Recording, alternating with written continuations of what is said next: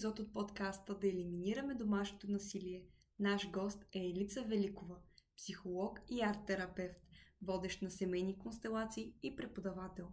Тя ни споделя от своя опит при работата с жени, които са били потърпевши на подобен тип насилие, както и своя поглед върху този социален проблем. Благодарим за отделеното време и енергия от ваша страна и се включвате в нашата инициатива. Като за начало, моля, представете се накратко, коя сте вие и професионално с какво се занимавате. Здравейте и много благодаря за поканата да говорим по тази много важна тема. Аз съм Елица Великова и съм директор на Институт за изкуство и терапия в София, чиято основна дейност е психологическа подкрепа за хора с всякакви житейски ситуации, за семейства, за двойки и за деца. И работя тази професия от поне 15 години. Също съм обучител, хоноруван преподавател в нов български. И клинично мога да кажа, че ежедневно се срещам с хора. Звучи страхотно това, с което се занимавате. Нека преминем към въпросите, ако желаете. Задавам първият, който е Характерно ли е за потърпевшия да потърси помощ от психотерапевт? И в какъв момент, на какъв етап го правят? Какви са предпоставките? За съжаление, не е много лесно да се потърси психологическа помощ, когато си в ситуация на насилие, защото може да се каже, че срамът става по-силен, отколкото страха понеже живеем в един свят, където да кажеш, че преживяваш насилие, че си унизен или че се случва нещо неприятно във връзка, която най-вероятно е започнала всъщност страстно, по-скоро предизвиква срам в хората и те се опитват да разрешат проблема си сами. И също за да може една, един потърпевш да говори за това, което се случва, това всъщност означава да признае първо на себе си и също и на външния свят, че е в ситуация на уязвимост, на доминиране, на, на, на, че е предал контрола на някой друг и като цяло хората предпочитат да не признават тези неща, дори и пред себе си. Защото се определяме или осъждаме като несправящи се.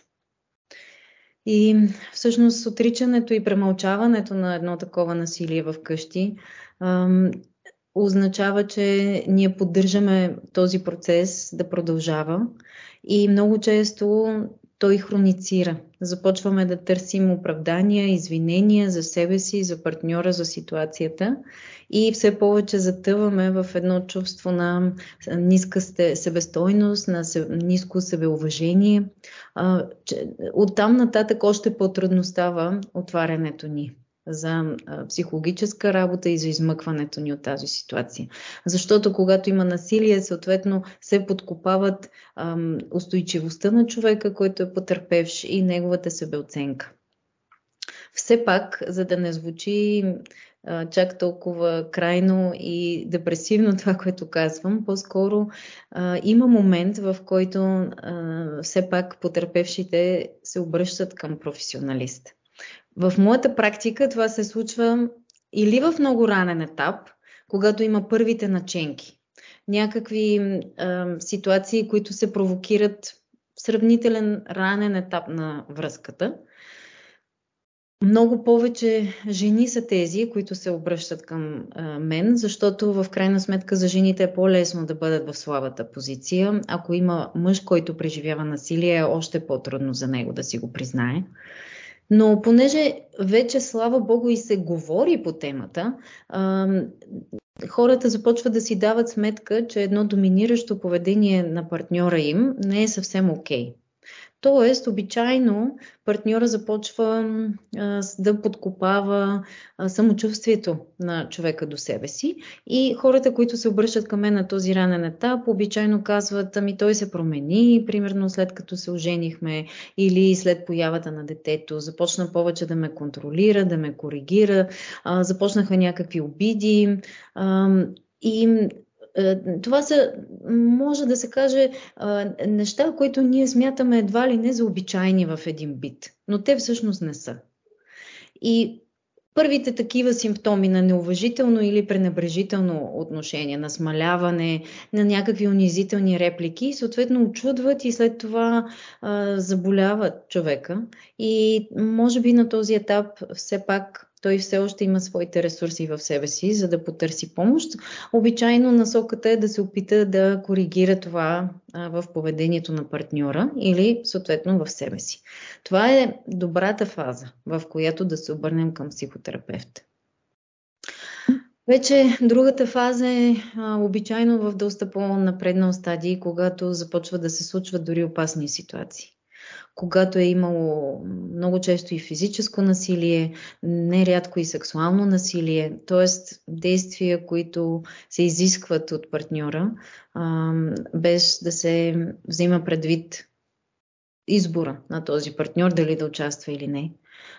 и особено, разбира се, когато започват някакви заплахи спрямо деца, ако двойката има деца. за съжаление, много често се прибягва до подкрепа, когато вече се е случило нещо драматично или драстично, когато е имало криза или рискова ситуация. Не, че тогава е прекалено късно, напротив, бих казала, че във всеки един момент може да се действа и да се търси решение, но е много по-добре, ако ние се усетим в една ранна фаза на подобна злоупотреба в отношенията и не я правим а, обичайна и не се опитваме да оправдаваме другия. Мога да кажа най-общо, че на всяко място, на което ние се чувстваме принудени в отношенията, не е окей. Okay. Разбирам.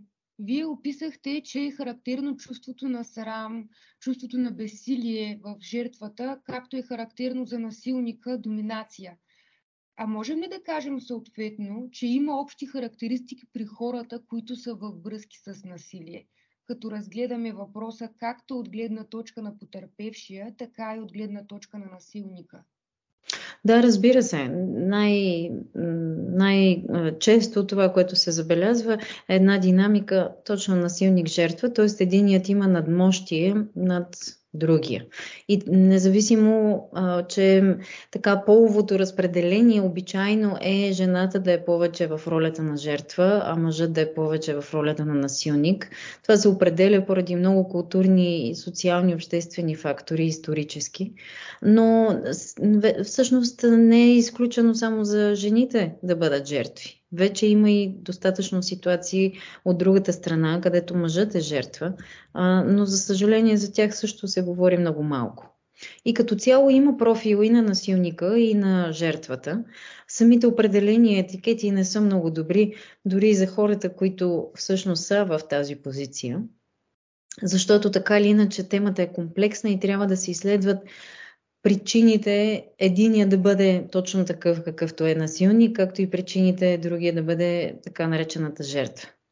Като цяло целта на домашното насилие е да се установи някакъв силен контрол върху другия и да се поддържа този контрол и дори с времето да се увеличава.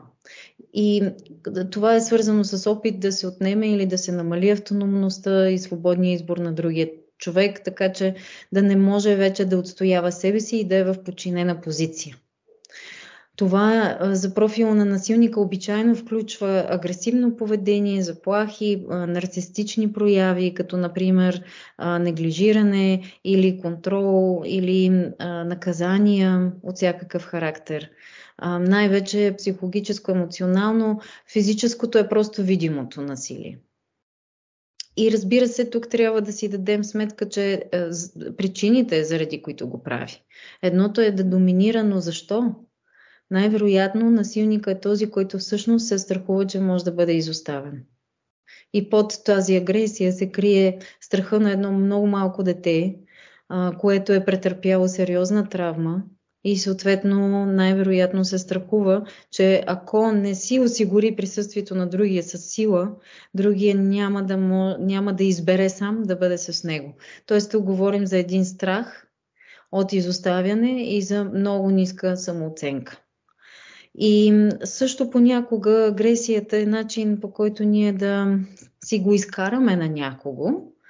Най-често това е най-близкият до нас човек, на когото а, всъщност реално не искаме да причиняваме това, но го правим, защото в нас има непродолима болка. Неща, с които не сме се справили. Много често това отново са проблеми от а, ранното детство или съответно могат да бъдат и преживявания, свързани с първите любовни връзки. Ако нещо там не е протекло добре, може да се възроди едно усещане за отмъщение и за желание да се наказват, така да се каже, всички партньори. Аз ви разбирам, че обществото бързаме да слагаме етикети праведен и грешен. Да. Но всъщност, може би трябва да премислим, че нужда от помощ имат и двете страни. Така ли е? Категорично е така. Категорично, защото е, единствено трудността е в това, че обичайно този, който е в ролята на насилник, рядко ще си го признае и съответно рядко ще потърси помощ. Много, много по-малко са тези случаи. А, просто защото насилника е идентифициран с така наречената силна роля силна роля. Това най-вероятно е защото самият насилник е бил в ситуация на насилие. Много често, когато говорим за насилие, това е повторение на едно друго насилие, което се е случило по-рано в нашия живот. Много често. Или на болка, или на страх, или на друго насилие. Или на всичките тези. И всъщност много вероятно този, който се определя, който заема ролята на насилник в отношенията, всъщност се е идентифицирал с насилника в своето рождено семейство. Бил е свидетел на това. Някъде корените са свързани с травма.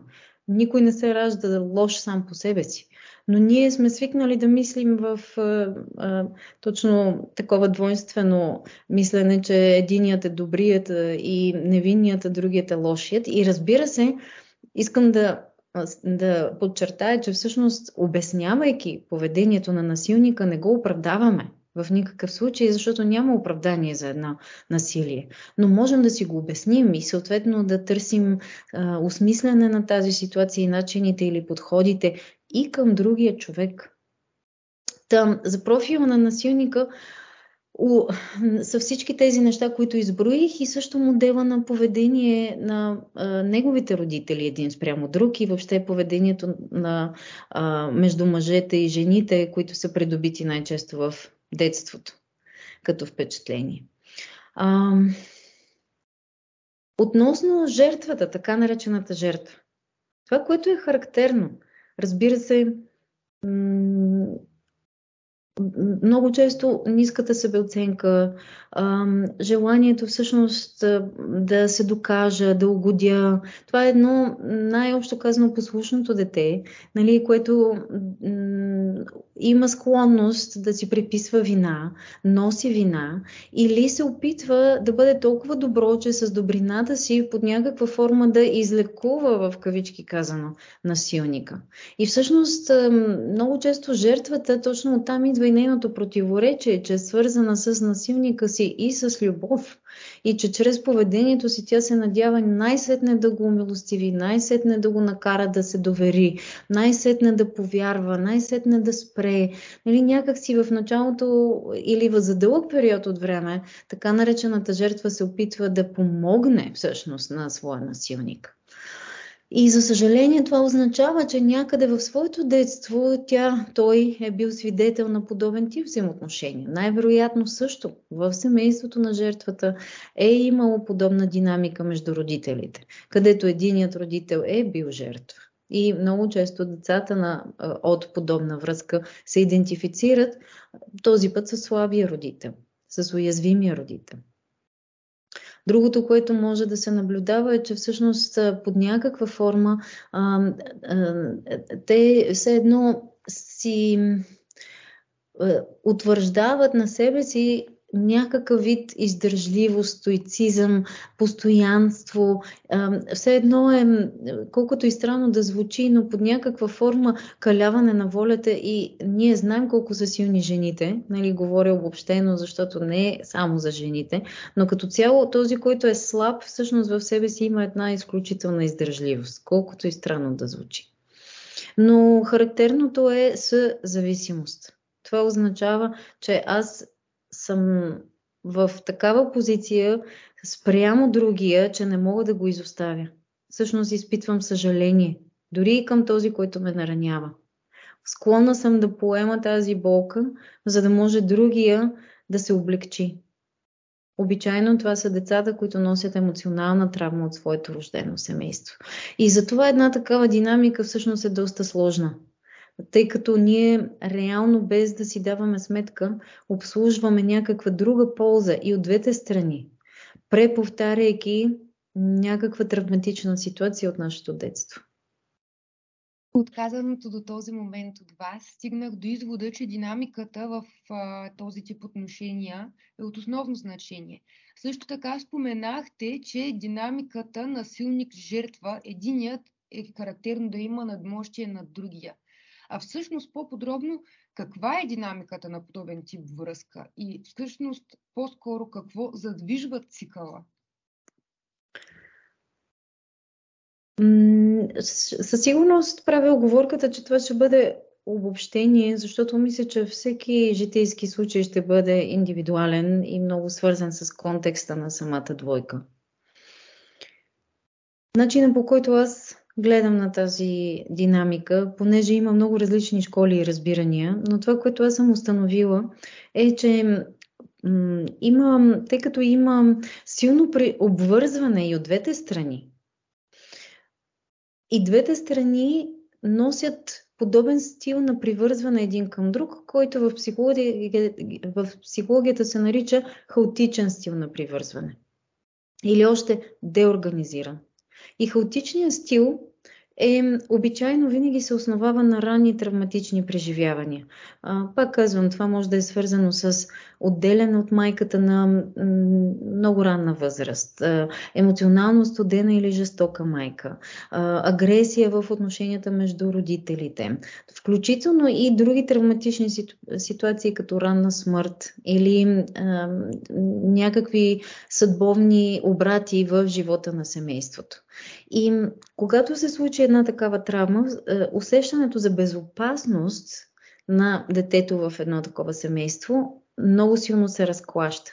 И обичайно ние започваме да търсим закрило от родителя.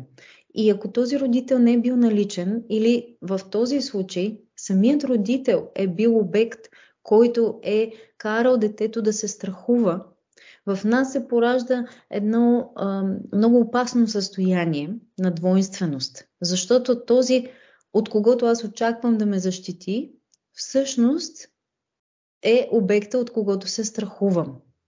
И затова в детето се появяват следно два различни импулса, които започват да се борят.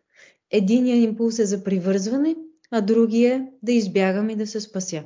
Нуждата ми да обичам този човек и да се превържа и нуждата ми да се предпазя и да се отдалеча. И в този смисъл, в двойките по-натам, същата динамика започва да се разиграва. Хем искам да се обвържа, хем от друга страна, този с когото се обвързвам е опасен за мен. Вие знаете, че в двойките, където има насилие, много често има ревност. Тоест, какво означава? Че аз се страхувам, че другият ще ме напусне. Страхувам се, че другият ще си отиде. Дори самият насилник е този, който никога няма да си го признае, но всъщност се страхува.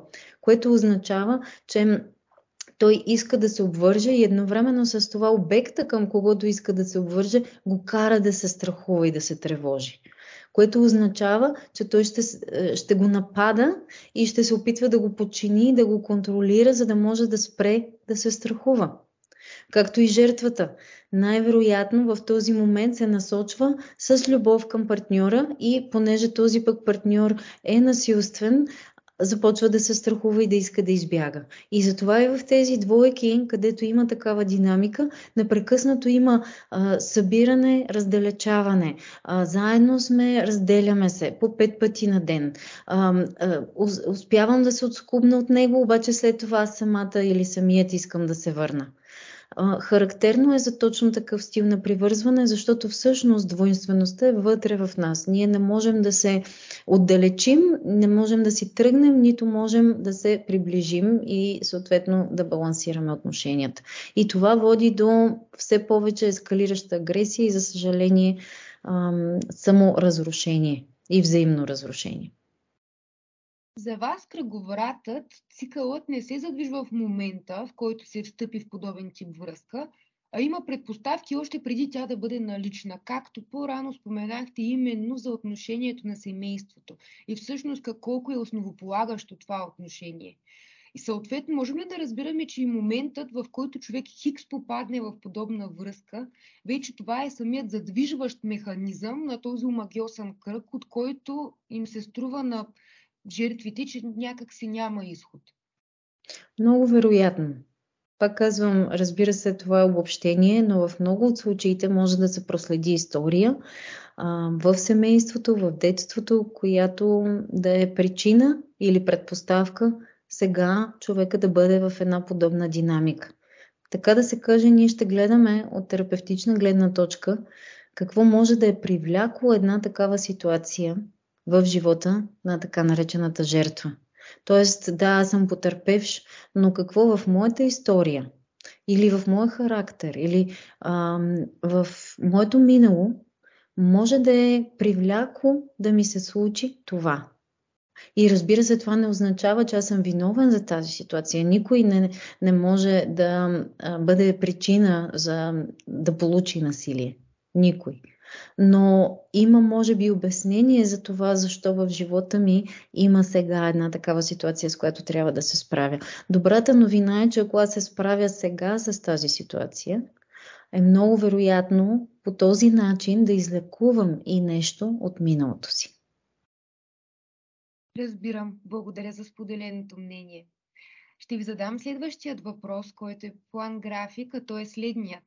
Какво е психологическото състояние на хората, които са преживяли или преживяват подобно нещо и посещават терапия?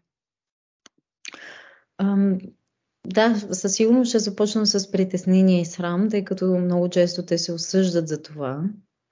Разбира се, тревожност, тъй като когато има насилие е много силно наранено чувството ни за безопасност, емоционална, физическа, всякаква. Обичайно това върви с всякакви симптоми на висок стрес, здравословна симптоматика, е, също недоспиване, депресия, много често обърканост Просто не е рядко един човек, който току-що излиза от токсична връзка или е в токсична връзка, да чувства гузна съвест и едновременно с това гняв и вина и да страда от дилемата да се върне, да иска да прости, има и страх. Много често, за съжаление, този страх е породен и от някакъв вид економическа зависимост, не само емоционална дори само съжаление към партньора, както казах, самообвинение и като цяло склонността на потърпевшите реално да търсят вариант, в който всички да са добре. Нали? А, особено там, където има деца, много често жените са под още по-голямо напрежение, защото те трябва да вземат решение, което не касае само тях, а с, свър, е свързано и с децата, и с тяхното благосъстояние и трябва да се прецени е, и чисто правово как е добре да се постъпи, защото понякога има заплахи и към децата, и към а, съответния потърпевш. И много често всъщност трябва да се действа по-скоро индивидуално спрямо контекста на ситуацията, отколкото да кажем какво точно трябва да се случи. Най-вече от моя опит това, което аз виждам е, че е много важно човека да се почувства в безопасност на първо място. И да открие отново своята себестойност, своите ресурси, своята вътрешна сила. И, но това може да дойде само ако най-напред се установи все пак някакво чувство за безопасност. Много често това е свързано с дистанция. Има ли признаци, за които трябва да се оглеждаме, за да се предпазим от токсична връзка? Да. Аз бих казала, че това са симптомите, с които започнах, когато започнем да усещаме, че има твърде голям контрол върху нашите думи, действия.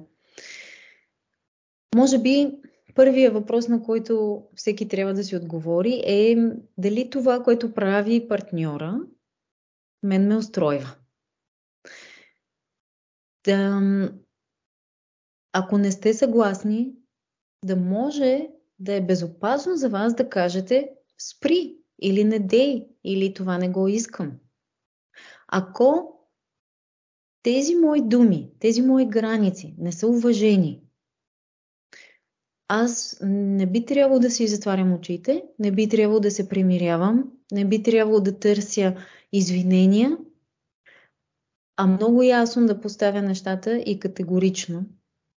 Така че моята дума, моето желание, моят избор, дори да е различен и особено когато е различен от този на партньора, да бъдат уважени. Ако няма едно такова уважение, всъщност връзката наистина е обречена и оттам нататък трудностите могат само да се задълбочават. И другия признак, за който бих предупредила, особено за жените, тъй като сме по-склонни към това, но не само, е когато се хванем, че сме в емоционална зависимост. И това означава, моите настроения и моите емоции се влияят от настроенията и поведението на партньора. Тоест, Аз... това не е характерно поведение. Това не е, не е а, нормално, да го кажем така. Нали, това не е здравословно. Нека да използвам тази дума. Поведение. Тоест, аз не би трябвало да настройвам моите емоции, моят светоглед, моето мнение спрямо това какво ще се хареса на партньора. Емоционалната зависимост означава, че ти започваш да изпищваш противоречие между това, което ти искаш, което ти чувстваш и това, което чувства партньора. И ако аз започна да не взимам предвид това, което аз искам, а да взимам предвид това, което партньора иска, само и само да се запази мира, или само и само за да нямаме конфликти, това означава, че аз бавно, ден след ден, предавам себе си. А всъщност, може би по този начин конкретният партньор се чувства щастлив или това е някакъв вид самозабуда, когато счита, че поставяйки своя партньор като приоритет, по този начин не само ще се запази мира, а също така удовлетворява и себе си. Как бихте обяснили това? В началото най-вероятно това е и мотивацията. Може би, ако аз в този момент пренебрегна себе си, но направя нещо, което той тя иска, може би той тя ще се почувства по-добре, по-щастлив, ще ме обича повече. Там, разбира се, има и личен елемент. Ние искаме да угодим, за да може все пак да се почувстваме по-близки с този партньор. Това, което за съжаление се установява е, че едно такова угаждане, следване на... Е, аз ще го обясня по този начин. Все едно тогава ти предаваш значимост повече на желанията и гледната точка на другия човек и твоите ги оставяш все по-назад и по-назад. Как другия да те уважава, ако ти самия не заставаш зад себе си? И ако това се случва ден след ден, ти все повече ще губиш позиции пред самия себе си. Много често жертвите спират да чувстват и да знаят какво искат те. Те така се дресират. Използвам точно тази дума, без тя да звучи обидно, но то, това е принципа на дресировката. Започвам да предвиждам какво се очаква от мен, какво ще е, предизвика най-малко дразнение и започвам да се държа така. Аз вече не съм себе си, аз съм сянка на себе си. Само и само да може да остана в тази принадлежност, да няма конфликти, да не се стига до агресия.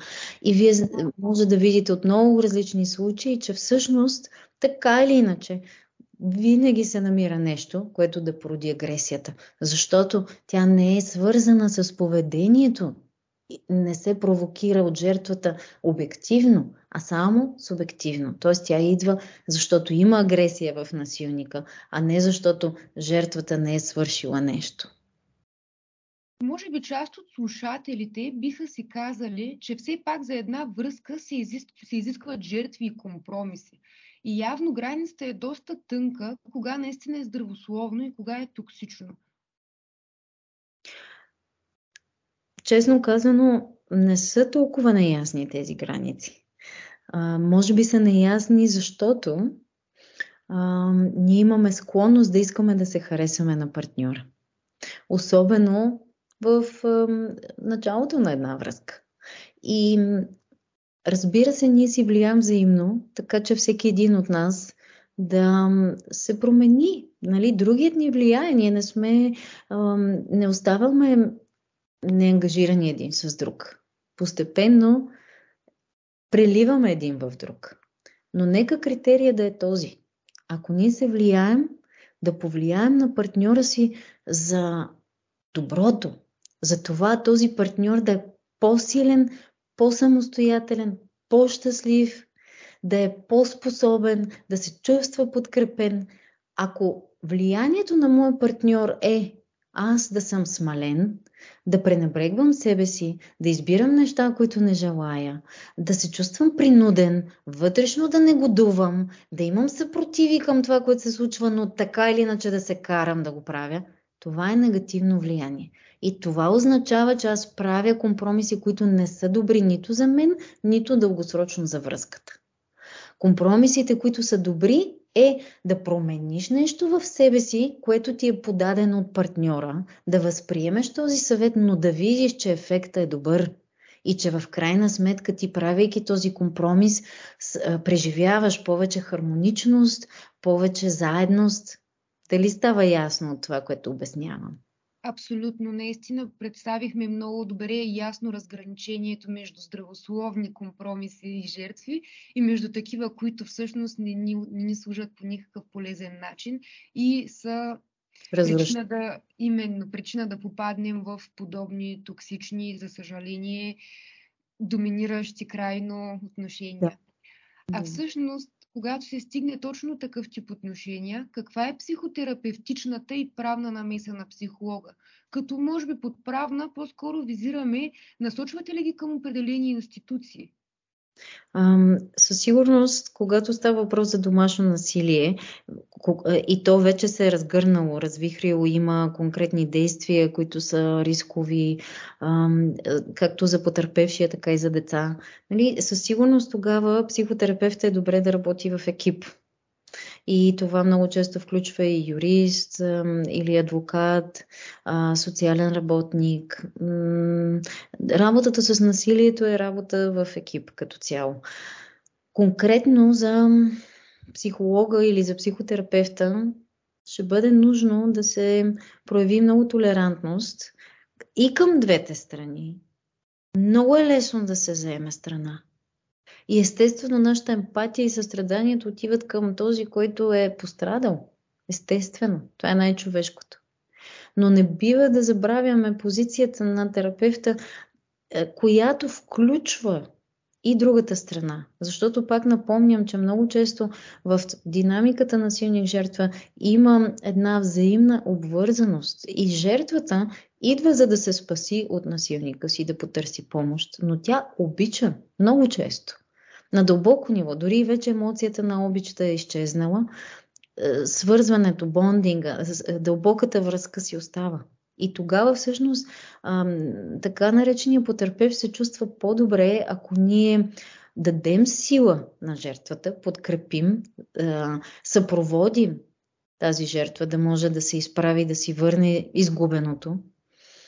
Но едновременно с това не се обръщаме против, и не се опитваме да, да, как да кажа, да скъсаме всякакви връзки с така наречения насилник, а просто трябва да има защита.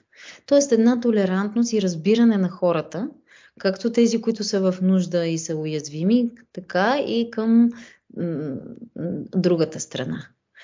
И това е една много трудна и всъщност отговорна задача, понякога трябва да се участва активно дори в житейски план в живота на човека, да може с клиента да се свързваме по-често, понякога на ежедневна база, за да може ние с нашата лична позиция, с убежденията си, да може да бъдем един външен авторитет за тези хора, защото много често вече в напредналата фаза на тази ситуация те са изгубили чувството си за граница, за здраве, нали?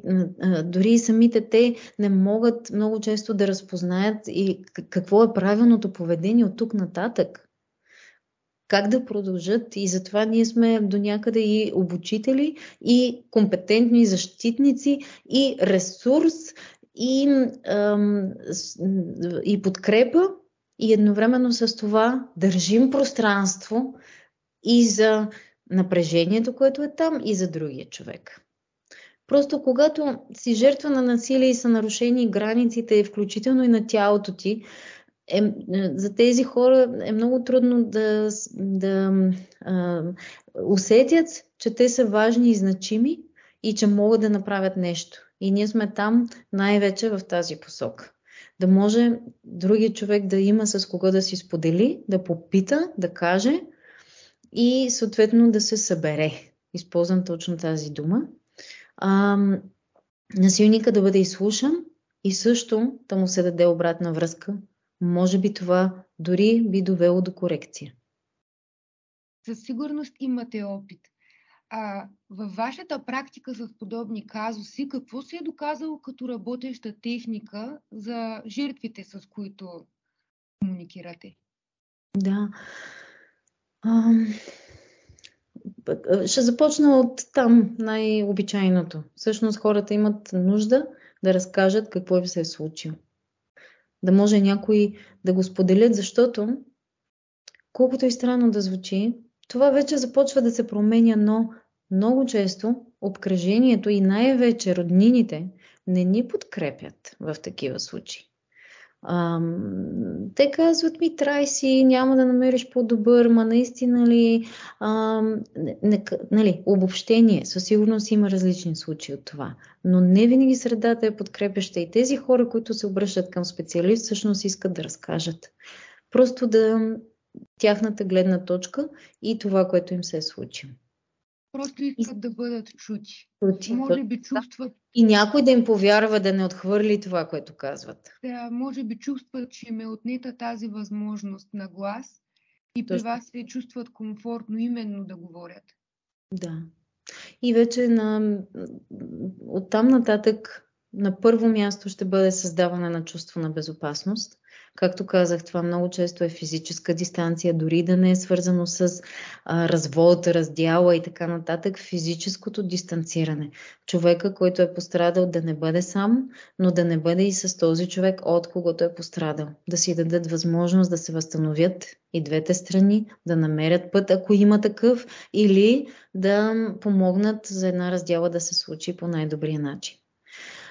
Следващото е вече психотерапевтични инструменти за работа, което е лекуване на травмата от насилие, създаване на чувството за сигурност, за безопасност, свързването с вътрешните ресурси и с силата. Нали? И оттам а, за това помагат и външните ресурси, между другото. Например, малки неща, чрез които пострадалия да почне да се чувства малко по-добре, малко по-човешки. Дори това да е свързано само с факта да излиза след природата или да се, ако щете, нещо повърхностно типа да се облича по-хубаво или нещо да се, да, със сигурност да се среща с приятели, да започне някакъв спорт, терапията е ресурс, всичко всичко, малко и голямо, което може да накара този човек да си даде на себе си нещо. Това е ресурс. И вече чрез продължителната работа може да се осмисли ситуацията, да се потърсят причините в личен план, които може да са довели до това. Причините в миналото, които ние носим, включително и родовата история, поради която една такава ситуация може да ни случва. Осмисленето на тази ситуация ни помага всъщност да се излекуваме от нея да си дадат възможност да се възстановят и двете страни. Това е част от процеса. И макар всеки отделен вид отношения да са индивидуални, колко време е възстановителният процес?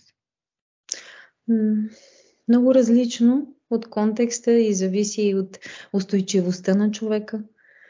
Най-добра е превенцията. И това е работата ни вече и като възрастни да говорим на тези теми, в училищата да се говори, на обществените места да се говори. Но ако вече една такава травма се е случила и е имало насилие, честно казано, м- мисля, че означава най-вече зависи от това до каква степен човекът е способен да предприеме по-различни действия, да промени себе си.